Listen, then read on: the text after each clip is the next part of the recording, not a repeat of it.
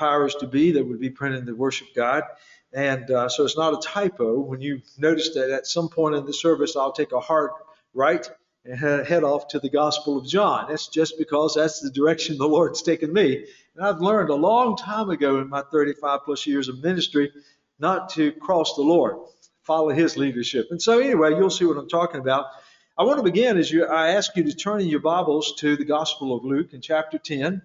And, and I have been and will continue to be, Lord willing, to preach a series of messages from the Gospel of Luke that I've simply entitled Follow Me, because that's the theme of, of the ministry of Christ as he is, is teaching and preaching and working powerful miracles and, and teaching uh, uh, or demonstrating the kingdom of God. He's all, constantly offering that invitation for those who would be followers of Christ, children of God, to follow him.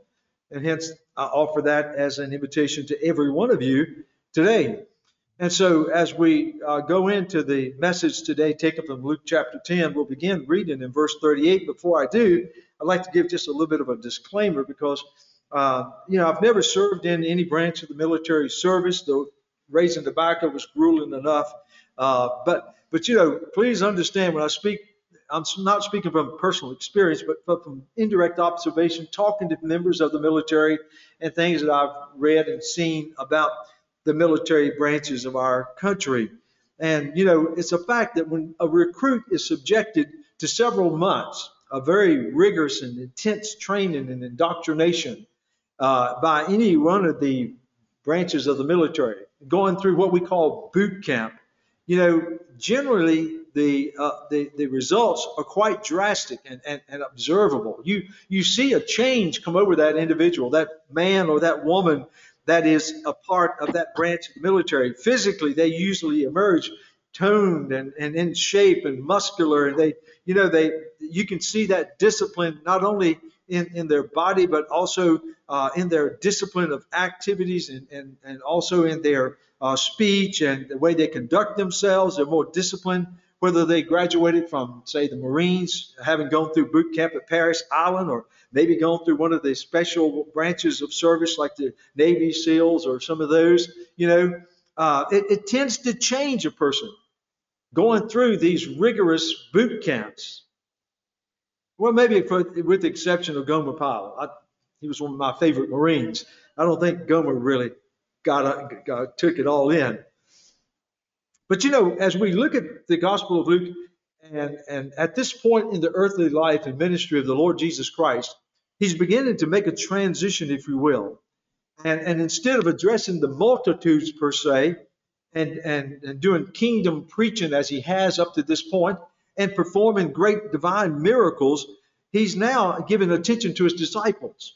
So you might say that the ministry of Christ at this time as he's beginning to direct his attention less and less towards the regions of Galilee and the outreaches of Israel, and is focusing now on the on the region of Judea and more specifically the city of Jerusalem.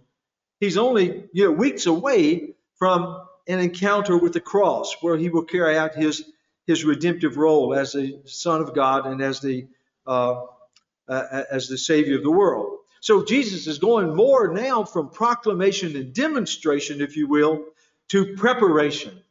He's given his attention now to a select group of men that he's issued the call, come and follow me. These are his disciples, those who make up the inner circle of the, of the groups that are following him. And so Jesus is committing himself to these 12 apostles, disciples who are following him in the closing months, weeks of his earthly ministry. And you might call this, this experience for his disciples something of a spiritual boot camp. Because he's he's he's indoctrinating them he's uh, giving them experiences he's teaching them he's pouring himself into them so that they might effectively carry on with the ministry that he has demonstrated before them. And so as we examine the passages that we'll be looking at here in the gospel of luke and then also in the gospel of john might we learn something for ourselves that might help us to understand that as we follow the Lord, we are in a in sense in a sense spiritual boot camp. When we come together, in fellowship as brothers and sisters in the Christ, we, as we participate in the activities of the church, when we engage ourselves in the study of God's Word and, and the proclamation of God's Word, this is all a part of, of, of Christ training us and equipping us. We looked at that in our CGG lesson that uh, Brother Mark was teaching this morning, and the importance of, of being prepared to do the work that Christ has called us to do. And so we're going to be looking at three primary characters that will emerge in the text today that, that we will follow in a progression, if you will. I want you to see the progression of the development of these individuals in their relationship with the Lord as a result of having been exposed to the Son of God and experiencing Him firsthand. And notice the transition that, that takes place in them as a result of having been with Jesus. And I, I challenge you and I challenge myself. You know, we, we as Christians, we're not in a relationship that is, is static. You know, from the day that you began your walk with Christ as a Christian, and, and if you've not entered into that relationship with the Lord Jesus Christ, I pray that if God is speaking to your heart and drawing you to Himself, convicting you of your sins, and, and, and leading you to repent of your sins and put your faith and trust in Jesus Christ, then you will embark upon that spiritual journey. But, but the Christian relationship should be dynamic. We should be ever changing, growing, developing, maturing. And so I want us to keep that in the back of our minds as we follow these three primary characters that we'll be looking at in our scripture text beginning in Luke chapter 10 verse 38. And so I've entitled this first portion of the message, A Disciple's Priority. A disciple's priority. And, and in doing that, I would simply ask you, as a follower of Christ, as a Christian, is he the priority of your life? Is he first and foremost in your heart, in your mind, in your spirit, in your life? As we looked at uh, verse 38 in Luke chapter 10, it says, Now it happened as they went that they entered a certain village. We'll learn more specifically about that village. He entered a certain village, and a certain woman named Martha welcomed him into her house. And she had a sister called Mary, who also sat at Jesus' feet and heard his word. But Martha was distracted with much serving. And she approached him and said, Lord, do you not care that my sister, speaking of Mary, has left me to serve alone? Therefore, tell her to help me. And Jesus answered and said to her, Martha, Martha, you are worried and troubled about many things, but one thing is needed, and Mary has chosen that good part, which will not be taken away from her. You know, in John's Gospel, chapter 11, we get details. John tells us that the name of the town was Bethany, a small town situated about two miles east of Jerusalem, on the east side of, of the Mount of Olives, where Jesus often frequented as a place of prayer. And, and this, this lady that greeted him, Martha, uh, that, that uh, invited Jesus to come to her house, scholars say that probably because there's no mention of her husband, and the fact that the scriptures speak of the, the dwelling place as her house, that it's very possible that she was a widow. And so she's the hostess that is inviting Jesus and his disciples, his followers, to come. So she's tackling not only the responsibility of providing a meal for them, but in, in providing entertainment for them, providing lodging for them. And so she's not living by herself, as the scriptures alluded. She's got her sister, Mary, that's living with her. And later we'll see that her brother Lazarus also. And uh, you may recall Lazarus as being the one that Jesus raised from the dead. And we'll look at that later in our text. So let's consider also our understanding of who Jesus is and how we respond to him. What, what are the priorities that we engage in in our relationship with him as we look at this this case of misplaced priority as we examine what's going on with Mary and, and with Martha. But first of all, I want us to focus on Mary and just put Martha aside for a second. Because as we look at what Luke describes here, describing Mary. It says, and she, speaking of Martha, had a sister Mary who also sat at Jesus' feet and heard his word.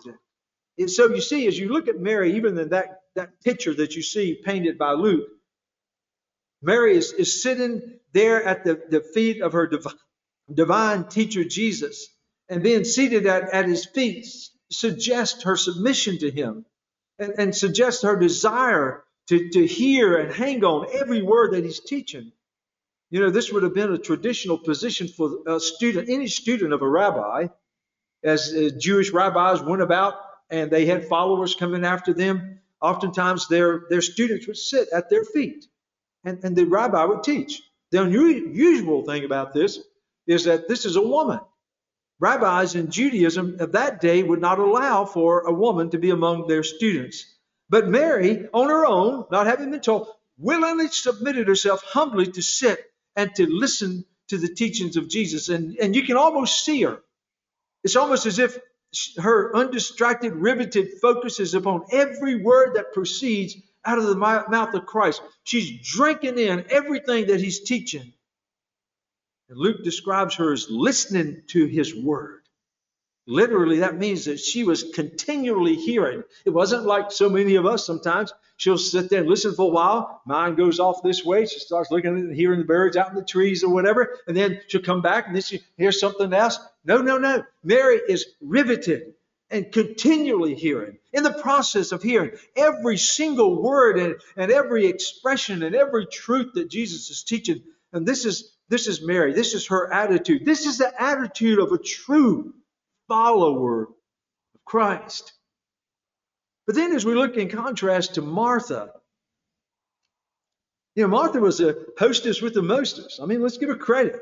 Anybody that takes on not only a traveling teacher, but takes on his followers as well and, and hosts them, you know, my goodness, there, there's something to be said on her behalf. But then let's look at the problem developing here that demonstrates that Martha represents and reveals the consequences of being a distracted believer.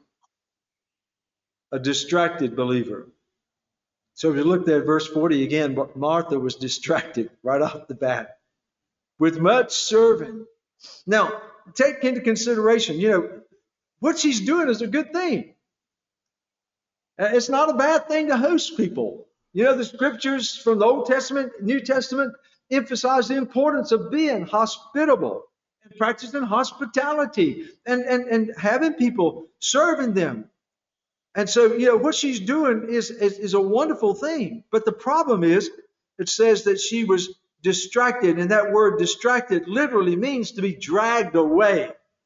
As if her preoccupation with, with, with entertaining and serving and preparing a meal had, had taken her from what would have been the best thing and dragged her away and, and it's consuming her and taking her and removing her from one of the most precious moments of her life. I mean, she had the Son of God sitting in her living room. She was having the privilege of entertaining and providing for and, and serving the, the very Messiah. You know, have there been situations in your life that maybe have caused you to be distracted where your determination, you get involved in activities and serving the Lord even, can be a distraction if it's taken out of context and, and, and, and, and not kept in its proper place. Serving others, a good thing. But if we're not careful, sometimes even that can be a distraction from the best thing. And see, that's what was happening with Martha because you see, she was she was experiencing frustration. And, and sometimes that happens for God's people. So we can get so tied down in, in doing this and doing that and, and taking care of this responsibility and taking care of that that we lose sight of spending that time alone with the Lord in prayer. Spending time alone in His Word and letting Him speak to us, growing and, and being nurtured in, in our relationship with the Lord and our closeness with the Lord. And so you sense Martha's frustration. That can happen in the life of any Christian who neglects the most important thing. We'll get to that. Martha's frustration for what the scripture describes are all her preparations. And mind you, she was not only just preparing a big meal, But she also had the responsibilities of, I got to find a place for all these men to sleep. Got to get some pallets here and get some cots in here, you know, and and and I've got to make arrangements for all, all these guys to be able to take a bath, and you know, I got to be a good hostess. And she was really consumed with that. And she, the more that she was consumed with that, the more frustrated she was as she she looked into the living room. I'm assuming it was a living room or a place where that Jesus was sitting and everybody was listening. Lazarus and there's Mary sitting at his feet, eyes locked in on Jesus. And every time that Martha would walk by and see her little sister sitting in there, you know, just having a time of her life, listening to Bible study, she's just wringing her hands and thinking, "That Mary, she, she needs to be in here."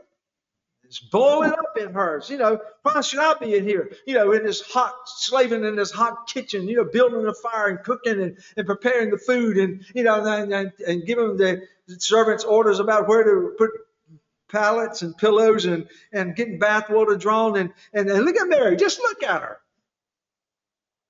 Just having a time of her life. Finally, just got the best of her. Her A personality bowled over and came out.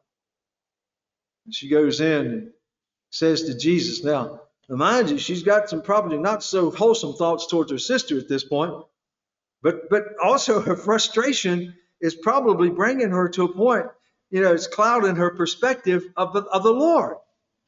She goes in to where Jesus is teaching great eternal kingdom truths, and she said, Lord, I can imagine her just interrupting, Lord, do you not care that my sister has left me to serve alone?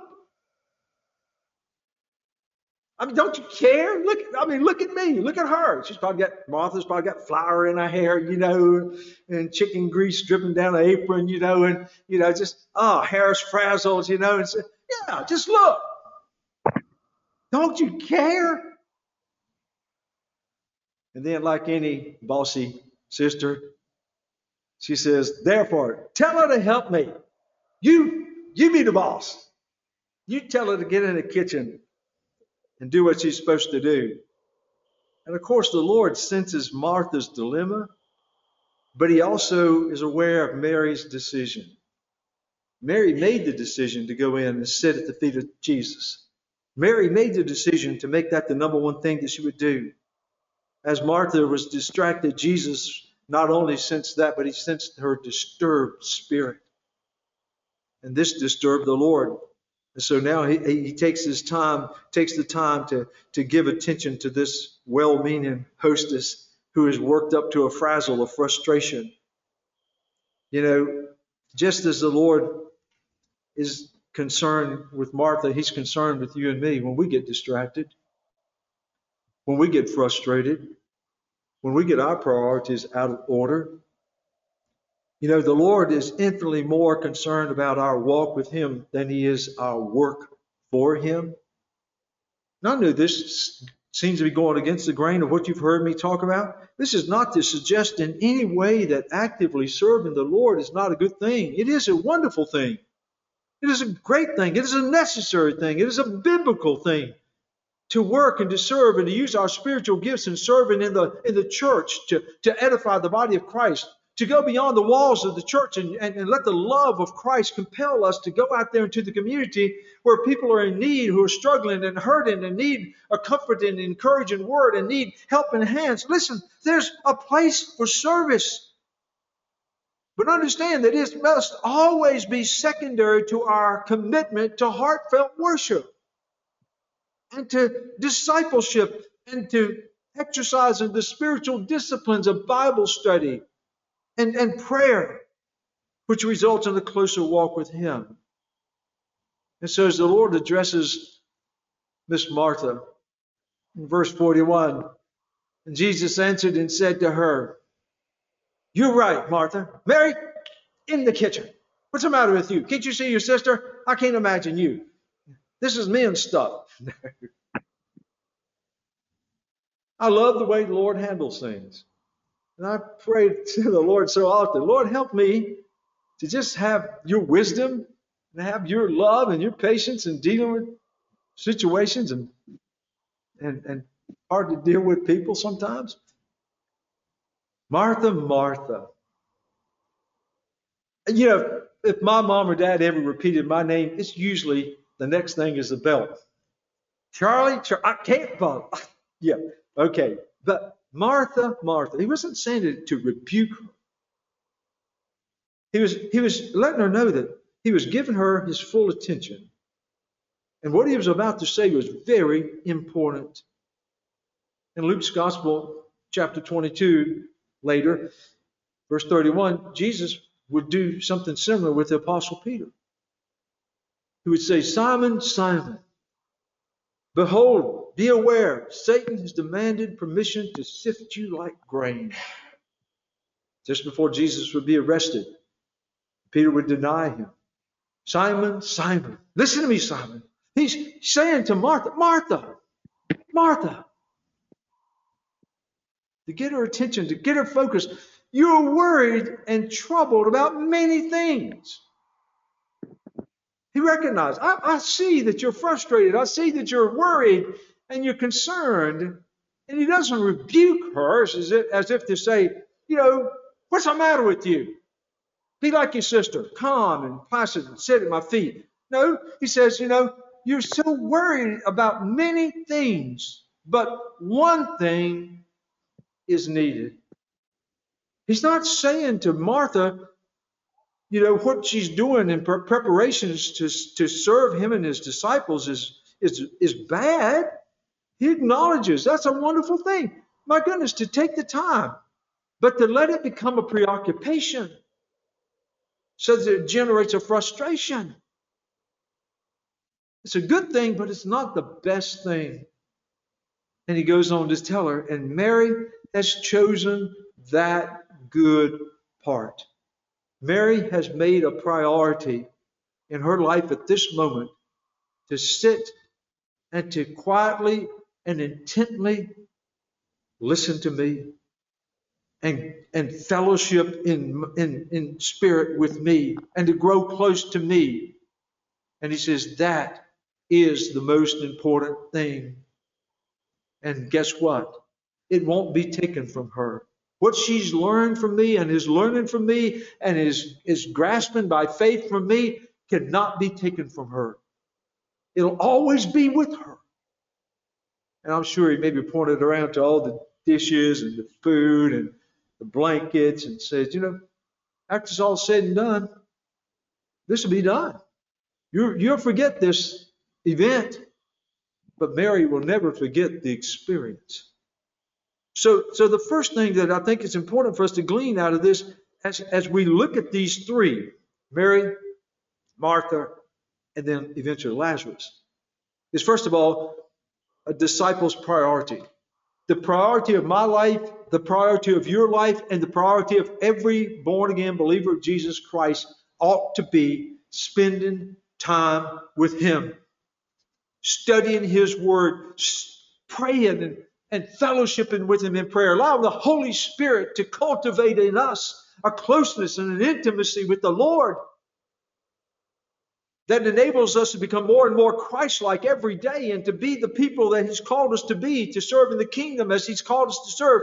And when we are spending time with the Lord and giving our undivided attention to Him and not being distracted by even good things, but giving our attention to the best thing, then we are in a position to serve Him even more effectively. But I want to keep moving along because our time is moving. We looked at the disciples' priorities. We focused on Mary, and this is the establishment of a relationship with Christ.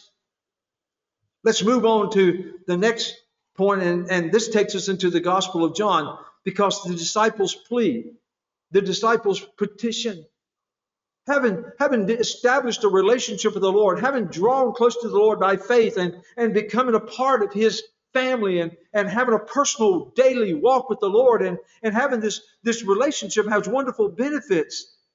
Because you see, it, it, we can exercise this relationship, especially in times of need. So let's just go over to the Gospel of John, if you would. And, and, and the idea and the thing that God put on my heart, because I wanted to continue on after that brief little story with Mary and Martha, I want to get back into the Gospel of Luke and continue on. But the Lord said, No, wait a minute, wait a minute. Don't, don't leave this family yet. I want you to see the progressive development of their relationship with me and the ultimate benefits of it. And so the next thing we look at is the disciples' plea. In order to, to capture the, the full picture of this relationship, of this special family, we go from the Gospel of Luke to chapter 11 in the Gospel of John. And this is a very familiar story from the time we were in, in small children's church and youth group and all of that. This episode is described by biblical scholars as the capstone of the miracles of Christ in the Gospel of John. There are six, beginning with the miracle, Jesus' first miracle of turning the water into wine. The capstone, the crowning moment, as far as miracles go, is about to transpire right here in chapter 11. And so I'm going to invite you to turn in your Bibles to chapter 11 of John. We're not going to read the whole chapter, but I want you to capture the essence of what's developing. All of this, I'm sure, is very familiar to you. And remember now, the, the relationship has begun in this family with Christ. And that, that opportunity of fellowship where Jesus and his disciples spent the night with him and, and they had fellowship together was not the only one. There were subsequent times. In fact, the house of Martha and Mary and Lazarus became one of the favorite places for Jesus and his disciples to go because of proximity to Jerusalem. When they were going in and out of the city of Jerusalem, it was a convenient place to go to. It was a warm and inviting place. It was a place where these were true followers of Christ. And so we, we can pick up in, in the Gospel of John, says, Now a certain man was sick, Lazarus of Bethany. This is John chapter 11, verse 1. The town of Mary and her sister Martha. There's the order. They're going backwards now. It was that Mary who anointed the, the Lord with fragrant oil and wiped his feet with her hair, whose brother Lazarus was sick. Therefore the sisters sent to him saying, Lord, behold, he whom you love is sick. When Jesus heard that, he said, This sickness is not unto death, but for the glory of God and the Son of God, that the Son of God may be glorified through it. And then John points out, now Jesus loved Martha and her sister and Lazarus. So you see the relationship from that initial encounter where they, they invited Jesus into their home and Jesus kind of got the priorities in the right order. Okay, now they're close friends and they're sending word Lazarus is, is very sick, you know, maybe sick to death, possibly. So they, they're doing what naturally friends would do. They send for Jesus. We know how it works. Jesus hears about Lazarus. He's in striking distance. I mean, he's right there in, in Judea, right around Jerusalem. He's not too far off. It's reasonable to say that he could get there in time to, to heal Lazarus. But we notice that the scripture tells us that Jesus intentionally delays two days. And then discovers that Lazarus has died. But he's already told his disciples, this is, this is, this is God the Father working. This is a part of the plan. And they go. And let's pick up in verse 17. Jesus and his disciples are making their way to Bethany, but this time not for a party, because he knows what's waiting. He knows it's a family that is deep in the process of grief and the shock of losing their precious brother. These two sisters are gripped with grief. And the whole atmosphere of that once, you know, wonderful and hospitable and friendly and inviting home is now uh, under the cloud of dark cloud of grief. Verse 17 in chapter 11 of John. So when Jesus came, he found that he had already been in the tomb for four days, speaking of, of Lazarus. Now, Bethany was near Jerusalem, about two miles away. And many of the Jews had joined the women around uh, Martha and, and Mary to comfort them concerning their brother. These are the, the grievers, those who are professional mourners. Then Martha, as soon as she heard that Jesus was coming, went out and met him. But Mary was sitting in the house. Then Martha said to Jesus, Lord, if you had been here, my brother would not have died. You see, they had sent a plea. They weren't just random people. They weren't just unnamed, insignificant characters out there that just heard about Jesus. They were his friends. People who loved him and he loved them. So in her mind, there's a part of her that's struggling. I confess I would too. Lord, if you'd just been here, my brother would not have died. But even now, I know that whatever you ask of God, God will give you. Now, I want you to watch carefully because you see flickers of flames of faith. Even in the midst of this distraught heart, there is a flicker of flame of hope generated by faith. Martha does have faith. Uh, we'll prove it by continuing to read. Even being disappointed, even being distraught. Jesus said to her, Your brother will live or will rise again. In verse 24, Martha said to him, I know that he will rise again in the resurrection at the last day. Jesus said to her, This is probably one of the most powerful spoken words of the Lord, messages of the Lord. And people often refer to it in times of death for a Christian, a believer. Jesus says, I am the resurrection and the life. He who believes in me, though he may die, he shall live. And whoever lives and believes in me shall never die. Stop there for a second. Jesus is basically saying to Martha, Martha, you know me. You know my love. You know my, my, my dynamic teachings. You know my divine miracles. You know me. But then he's also saying to her, But you don't know me. But you will know me.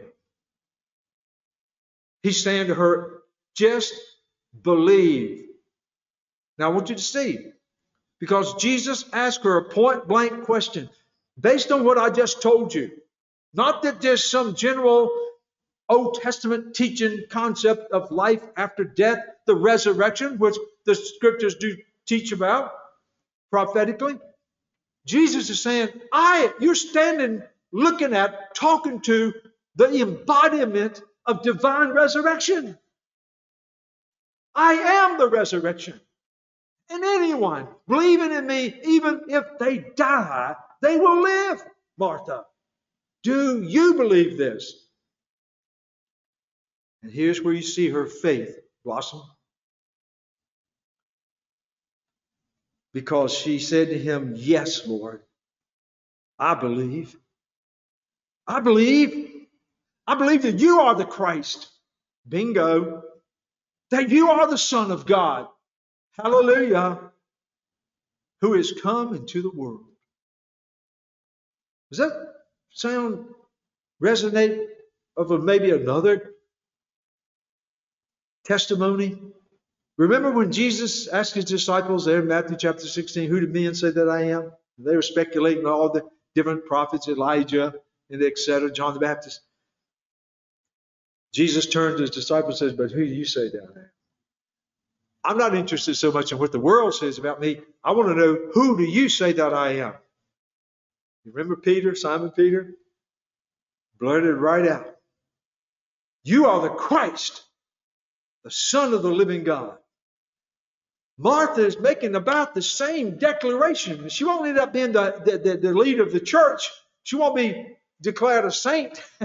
but the fact is, her faith enabled her in the midst of her great loss, knowing her brother's body was rotting in the tomb. She says, I believe that you are the Christ, Son of the living God. You see, as we look at that beautiful, beautiful text there, we, we, we get a glimpse into the heart of this, not only this family, but, but, but the believers in this family. In verse 28, and when she had said these things, she went uh, her way and secretly called Mary, her sister, saying, The teacher has, done, has come and is calling for you. As soon as she heard that, she, Mary, arose quickly and came to him. Now, Jesus had not yet come into the town in Bethany, he's on the outskirts, and was in the place where Martha met him. Then the Jews who were with her in the house and comforting her, when they saw Mary, rose up quickly and went out, followed her, saying, She is going to, the tomb to weep there. Then when Mary came where Jesus was and saw him, she fell down at his feet, saying to him, basically what Martha said, Lord, if you had just been here, my brother would have lived. Therefore, when Jesus saw her weeping, and the Jews who came with her weeping, he groaned in his spirit. This is the emotions because Christ is, is fully man. And he has emotions that we would have. And he groaned in his spirit and he was troubled. And he says, Where did you lay him? Or where have you laid him? And they said, Lord, come and see. And then it says in verse 35, Jesus wept. Jesus wasn't crying for Lazarus, folks. He was weeping for Mary and for Martha. He was weeping to see what sin had done to them in generating the death of their brother. He may have been weeping for Lazarus to think that, you know, poor Lazarus, you know, a good man. But the curse of sin took his life. The curse of sin has, has struck this family with grief. And so Jesus, as a dear friend, is one who loved them. His emotions just welled up inside of him. And he's not crying out of, out of hopelessness or de- desperation. He's crying because he sees the awful effect of sin and the curse of sin played out right before his eyes. Then the Jews said, See how he loved him. No, see how he loves the whole world, that he gave his only life, life gave his life for those of us who put our faith in him. In verse 37, and some said, Could not this man who opened the eyes of the blind also kept this, this man from dying? Verse 38, then Jesus again, groaning in, in, in himself, came to the tomb. It was a cave, as was typical for the Jews in Palestine. It was a cave, and a stone lay against it to keep out wild animals and grave robbers. Jesus said, Take away the stone. Now, Martha, being the big sister, the outspoken one in the family, the sister of him who was dead, said to him, Lord, by this time there is a stench, for he has been dead four days. The Jews didn't embalm, so therefore they buried a person right away when they buried, when they died. There was no preparation, spices, or anything to, to, to stall the decomposition of a body. She was true. That was, that was the truth. And Jesus said to her, Did I not say to you that if you would believe, you would see the glory of God? In verse 41, then they took away the stone from the place where the dead man was lying. And Jesus lifted up his eyes and said, Father, I thank you that you have heard me. And I know that you always hear me, but because of the people who are standing by, I, I said this that they may believe and that you believe that you sent me. Now, when he had said these things, he cried with a loud voice, Lazarus, come forth. And he who had died came out, uh, bound hand and foot with grave clothes, and his face was wrapped with a cloth. Jesus said to them, Loose him and let him go. Because a family chose to order their priorities in their relationship with Christ, they earned the privilege of being able to call upon the Lord in a great time of dire need. So the disciples' priority makes it possible for us to have our petitions and our pleas to the Lord. And, and it's good to call upon the Lord. It's good to cry to the Lord when we're at the end of our road. And we see that demonstrated in this powerful, powerful lesson so we've seen the disciples' priority, we've seen the disciples' plea, and the wonderful result that came as a, as a result of that. The greatest miracle of the Gospel of John occurred right there as a dead man, obviously dead for four days, walked out of the grave. But then I want to end up by helping you to see that when we order our priorities and we have a close personal relationship with the Lord, we can call upon Him and bring our petitions to Him, and He hears us and He helps us. There's praise to come. I want us to look at the disciples' praise as we quickly bring it to a close. Three verses, John chapter 12. Again, back in Bethany. Again, back at the home of Mary, Martha, and Lazarus. Lazarus, of course, is he's back from the dead. He's not dead anymore. That make you kind of a popular person in town, don't you think? People kind of go, let's go to Lazarus' house and just watch him. I've never seen anybody that was dead and alive again. I want to talk to him. You know, what was it? You know, so so anyways, he's kind of Jesus is the guest of honor, but Lazarus is the talk of the town. Then six days before the Passover, this would be the Saturday before Christ would be crucified. So you understand the close proximity of this time now. But we would be terribly remiss if we didn't look, let you glimpse at the beautiful development in the relationship of this family with Jesus. There's Lazarus. He's benefited from Christ's divine gift of, of miracles. Jesus came to Bethany where Lazarus was, who had been dead, whom he had raised from the dead. There they made him a supper. Sounds familiar, doesn't it? But I want you to don't don't miss the details now. The details are there. They made him a supper, and who served? Martha served. Is she griping and complaining about not having enough help? No. Martha is a changed woman. Lazarus was one of those who sat at the table with him. Where's little Mary? We're going to see. This one who had ordered her priorities, had issued a, a, a plea of help in a desperate time of need. Then Mary took a pound of very costly oil of spikenard, which was a rare plant in the country of India that people would use to anoint their bodies when they died. They would, you know, you hear about people making preparations for their funeral or whatever.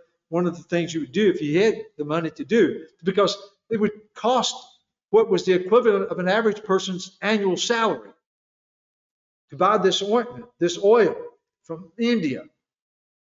And she had it set apart, I'm sure, in a very special place that when she had given instructions to her family, when I die, I want you to use this on my body because of the wonderful aroma. Here she is with that pound of spikenard, that oil, and she's broken the, the, the vase that, that is in and anointed the feet of Jesus. Now, when they sat around the table, it's not like us sitting where with our, te- our feet are under the table in chairs. There, they circled the food. The table was kind of like down close to the floor, and they lay on one elbow, and their feet were sticking out the outside of the circle. So it'd be easy for, she didn't have to get up under the table and say, Jesus, I need your feet. No, she could slide right up by his feet which su- suggests a wonderful position of submission. And she began to anoint the feet of Jesus. Did you notice at the beginning of verse 1? Six days before the Passover. In her spirit, she probably had heard Christ say, I'm going to Jerusalem. I'm going to die. I'll be raised again on the third day. It was a wonderful thing on the day, the first day of the week uh, on Easter, when Jesus was resurrected from the grave. We know that the women went to the tomb to, to, to take spices to anoint his body. That, that's all wonderful and good. And what a, what a beautiful picture of devotion. But who loved Jesus so much that she gave a year's salary, a precious ointment that she had reserved for herself, to kneel at his feet, not his head, but at his feet and to pour this precious oil upon his, his feet and to begin to dry them. Did you notice? It didn't say that she took a towel out of the bathroom. She took her hair and began to dry his feet with her own precious long hair. What a gesture of praise to humble herself at the feet of Jesus, to make sacrifice, to demonstrate to him how valuable he was to her, what worth he had in her heart. The best that she had, she was willing to give for him, to elevate him, to honor him. I'm not going to read the rest of the story where Judas complained and all of that. But the fact is, Mary, who established a priority in her relationship with the Lord, her faith and trust in Jesus Christ became the number one thing in her life. It earned her the right to issue a plea, a petition to Christ in the greatest time of need that she had, and He came through. And she wasn't about to miss this moment. She knew that the clock was ticking down to Calvary. She wouldn't have many other opportunities to, to express from her heart the deep devotion and love and adoration and praise and thanksgiving and all that He meant to her. When we gather to worship the Lord, how dare we come in here and kind of ho hum? What time is it? I hope the preacher is by 12. I better hurry up. I got two minutes. But when we come, this is the same Jesus that died for her sins on that cross. He died for your sins and my sins on that cross. And can we think any less of him? Can we love him any less? Would we not want to sacrifice whatever it takes to demonstrate to the Lord what he means to us? I think about that old hymn we've often sung Jesus paid it all. All to him I owe. Sin that left a crimson stain, he washed it white as snow. Mary and Martha and Lazarus probably, probably couldn't stop praising God from that day when Jesus first came to town and they established in their lives that their faith and trust in Him would be the priority of their life. They'll never forget that day when, out of that relationship, they were able to cry out to Jesus to do something for them that no other person on the face of the earth could do.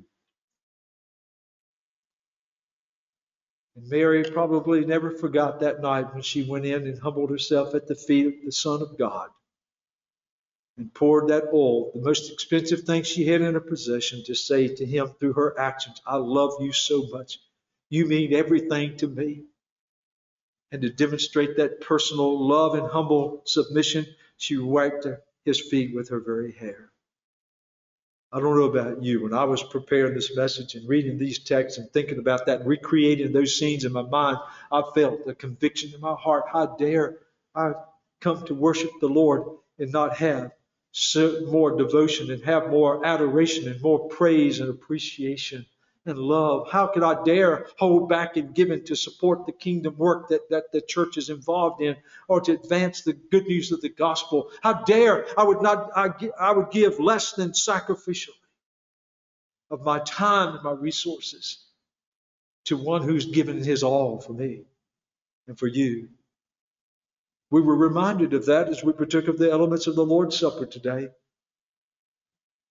And I think every Lord's Supper ought to take us back to that moment so that we just say, Lord, you paid it all. All to you I owe. Sin had left a terrible crimson stain, but you washed it white.